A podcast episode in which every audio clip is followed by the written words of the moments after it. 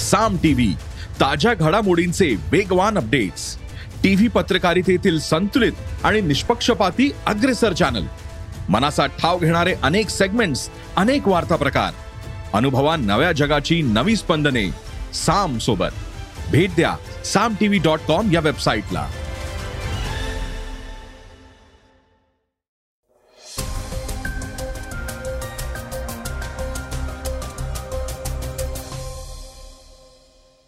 नमस्कार मी सुधीर इंगळगी. सकाळच्या पॉडकास्टमध्ये आपलं स्वागत आहे. आज पॉडकास्टमध्ये ऐकूयात विद्यापीठ अनुदान आयोग अर्थात युजीसीची एक मोठी बातमी समोर आली. ती आपण आजच्या पॉडकास्टमधून जाणून घेणार आहोत. आज चर्चेतील बातमीमध्ये आपण ऐकणार आहोत मुंबई मेट्रोची बातमी. त्यामध्ये मुख्यमंत्र्यांनी केलेलं मेट्रो व्यवस्थापनाचं कौतुक हे सध्या चर्चेत आहे. याशिवाय सर्वोच्च न्यायालयानं बाबरी मशीद आणि गुजरात दंगलीवर एक महत्त्वाचा निर्णय दिलाय. तोही आपण जाणून घेणार आहोत. चला तर मग सुरुवात करूयात आजच्या पॉडकास्टला.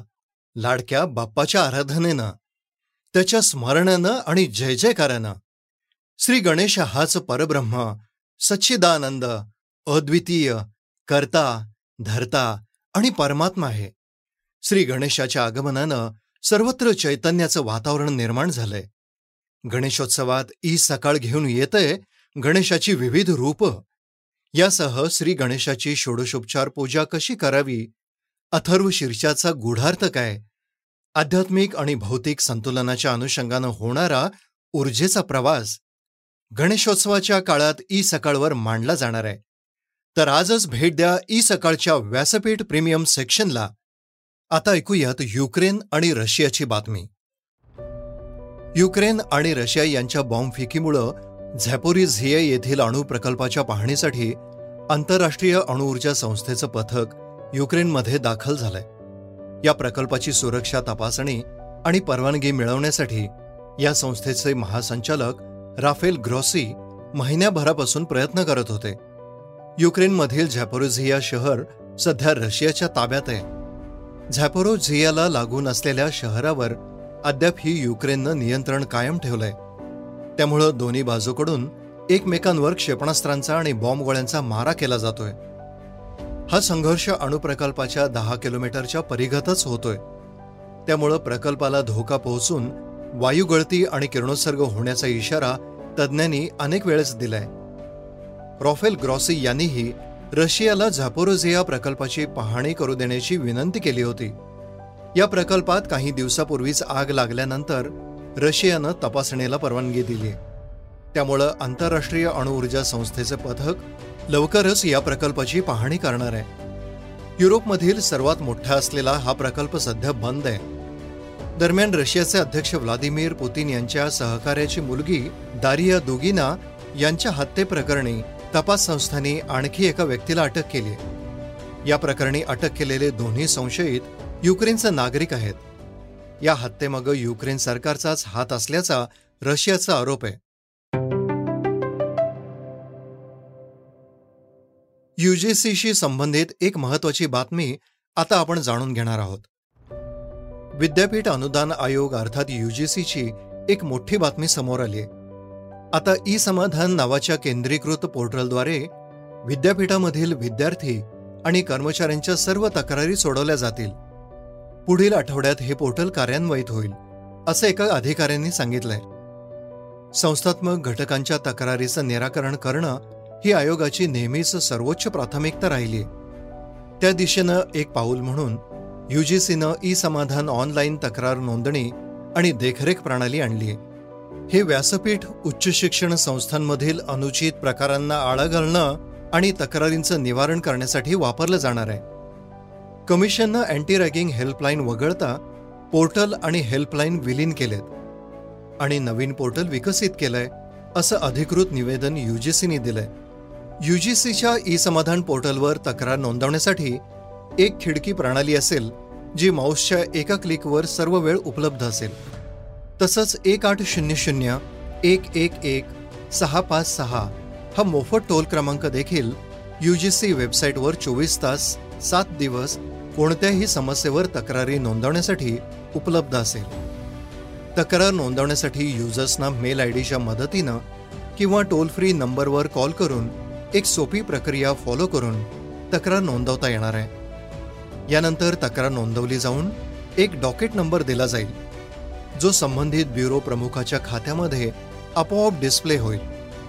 संबंधित ब्युरो निश्चित वेळेत समस्यांचं निराकरण करेल असं त्यात म्हटलंय. यापूर्वी युजीसीनं विविध यंत्रणा उपलब्ध करून दिल्या होत्या. पण एकल खिडकी प्रणालीच्या अनुलब्धतेमुळं विद्यार्थी वेगवेगळ्या ठिकाणी अनेक तक्रारी नोंदवत होते. त्यामुळं निवारण संस्थांना संथगतीने काम करत असल्यानं संबंधितांची चिंता वाढली होती. बाबरी मशीद आणि गुजरात दंगल प्रकरणी महत्वाची बातमी आता आपण ऐकणार आहोत. सर्वोच्च न्यायालयानं मोठा निर्णय घेत बाबरी मशीद विध्वंस आणि गुजरात दंगलीशी संबंधित खटले बंद करण्याचे आदेश दिलेत. गुजरात दंगलीशी संबंधित खटले निष्फळ ठरत असल्याचं न्यायालयाने म्हटलंय. यापैकी बहुतांश प्रकरणांची सुनावणी पूर्ण झाली आहे याशिवाय सर्वोच्च न्यायालयानं उत्तर प्रदेशातील अयोध्येतील बाबरी मशिदीचा ढासा पाडण्याशी संबंधित अवमान याचिकाही बंद करण्याचे आदेश दिलेत. सुनावणी दरम्यान न्यायालयाने म्हटलंय की याचिकाकर्ते असलम भोरे आता या जगात नाहीयेत. तसेच दोन हजार एकोणीसमध्ये झालेल्या निर्णयामुळं आता ही बाब कायम ठेवण्याची गरज नाहीये. बाबरी मशीद विध्वंस प्रकरणी सर्वोच्च न्यायालयानं वकील प्रशांत भूषण आणि पत्रकार तरुण तेजपाल यांच्याविरुद्ध अवमानाची कारवाई बंद करण्याचे आदेश दिले. या प्रकरणी दोघांनीही माफी मागितली आहे. दोन हजार नऊमध्ये एका मुलाखतीत प्रशांत भूषण यांनी माजी विद्यमान न्यायाधीशांवर भ्रष्टाचाराचे आरोप केले होते. या प्रकरणी युक्तिवाद करताना कपिल सिब्बल म्हणाले की प्रशांत भूषण आणि तरुण तेजपाल यांनी माफी मागितली आहे. त्यामुळे दोघांविरुद्धचा खटला बंद करण्याची मागणी केली आहे. त्यांची ही मागणी न्यायमूर्ती इंदिरा बॅनर्जी न्यायमूर्ती सूर्यकांत आणि न्यायमूर्ती एम एस सुंदरेश यांच्या खंडपीठानं मान्य केली. नोव्हेंबर दोन हजार एकोणीसमध्ये प्रशांत भूषण आणि तरुण तेजपाल यांना नोटीस बजावण्यात आली होती. यावर प्रशांत भूषण यांनी स्पष्टीकरण देताना म्हटलं होतं की मी दोन हजार नऊमध्ये तहलकाला दिलेल्या मुलाखतीत कोणत्याही विशिष्ट गोष्टींसाठी भ्रष्टाचार हा शब्द वापरला नव्हता.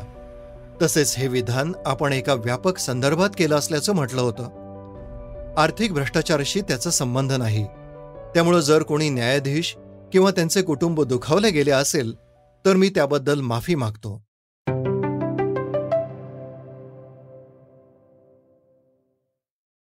श्रोते हो आता आपण ऐकणार आहोत आजच्या वेगवान घडामोडी. ब्लूमबर्ग अब्जाधीशांच्या निर्देशांकानुसार भारतीय अब्जाधीश गौतम अदानी यांनी फ्रान्सच्या बर्नार्ड ऑर्नॉल्ड यांना मागं टाकलंय. ते आता जगातील तिसरे सर्वात श्रीमंत अब्जाधीश बनलेत. ब्लूमबर्ग अब्जाधीश निर्देशकांच्या पहिल्या तीनमध्ये आशियाई व्यक्तींनी प्रवेश करण्याची ही पहिलीच वेळ आहे. अदानी यांनी दोन हजार बावीसमध्ये त्यांच्या संपत्तीमध्ये साठ पूर्णांक नऊ अब्ज डॉलरची भर पडली आहे जी इतर कोणापेक्षाही पाचपट अधिक आहे. त्यांनी फेब्रुवारीमध्ये सर्वात श्रीमंत आशियाई म्हणून मुकेश अंबानींना मागं टाकलंय. एप्रिलमध्ये अब्जाधीश झाले आणि गेल्या महिन्यात मायक्रोसॉफ्ट कॉर्पोरेशनच्या बिल गेट्स यांना मागं टाकून जगातील चौथ्या क्रमांकाचे श्रीमंत व्यक्ती बनलेत. दोन हजार वीस नंतर अदानी समूहाचे काही शेअर्स एक हजार टक्क्यापर्यंत वाढलेत. यामुळे अदानींची संपत्ती वेगानं वाढली पश्चिम बंगालमधील आसनसोल सीबीआय कोर्टाचे न्यायाधीश राजेश चक्रवर्ती यांना धमकीचं पत्र दिल्याची बातमी समोर आली आहे. त्या प्रकरणी वकील सुदीप्तो रॉय यांना अटक करण्यात आली आहे. वकिलाच्या जवळचे सहकारी आणि टी एम सीचे दिग्गज अनुब्रत मंडल यांना जामीन देण्याची मागणी करण्यात आली होती.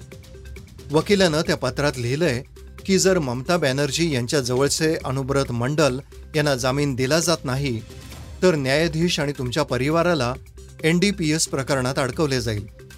प्राण्यांच्या तस्करी प्रकरणी सीबीआयने अनुब्रत मंडल यांना अकरा ऑगस्टला अटक केली आहे. त्यांना सीबीआय कोर्टात हजर करण्यात आलं होतं.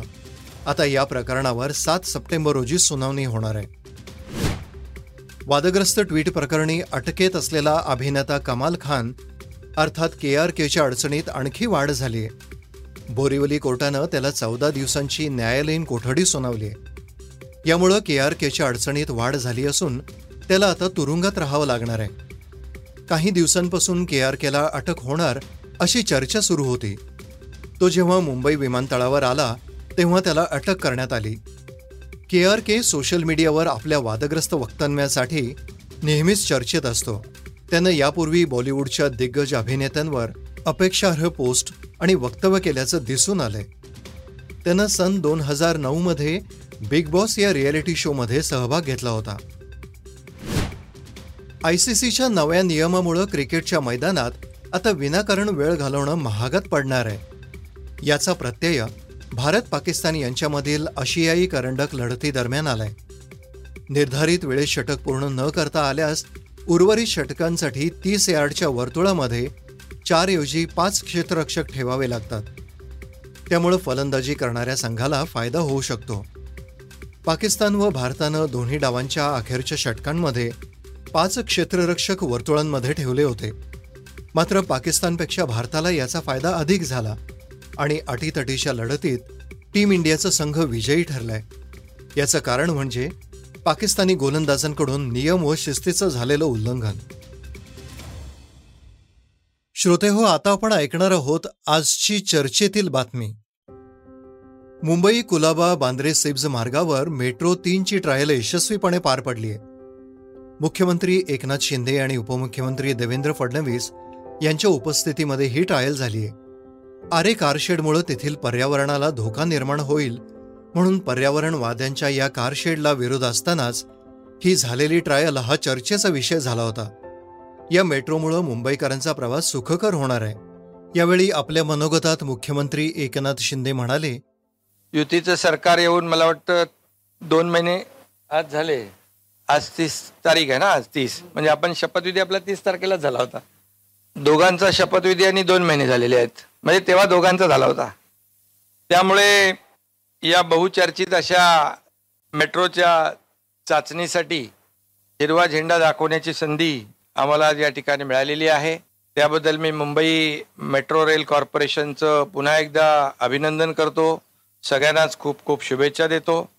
मगाशी डी सी एम साहेबांनी सांगितलं की या कामावरची या अतिशय मुंबईकरांच्या महत्त्वाच्या प्रकल्पावरची स्थगिती उठवली आणि दीर्घकाळ प्रलंबित असलेला जो हा प्रकल्प पुढे नेण्याचा आम्ही प्रयत्न केला.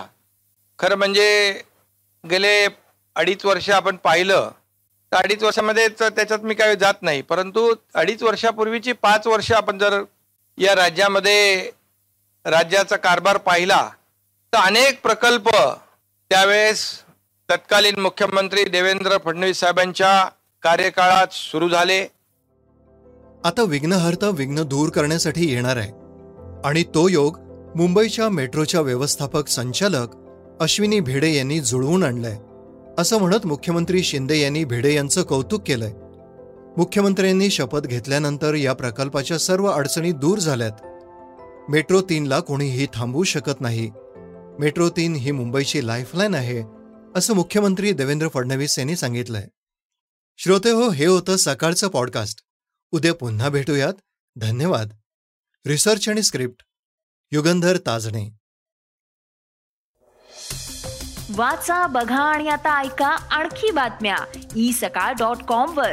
तुम्ही हा पॉडकास्ट ई सकाळच्या वेबसाईट आणि ऍप वर सुद्धा ऐकू शकता. विसरू नका या पॉडकास्टला आपल्या आवडीच्या पॉडकास्ट ऍप वर सबस्क्राईब किंवा फॉलो करायला.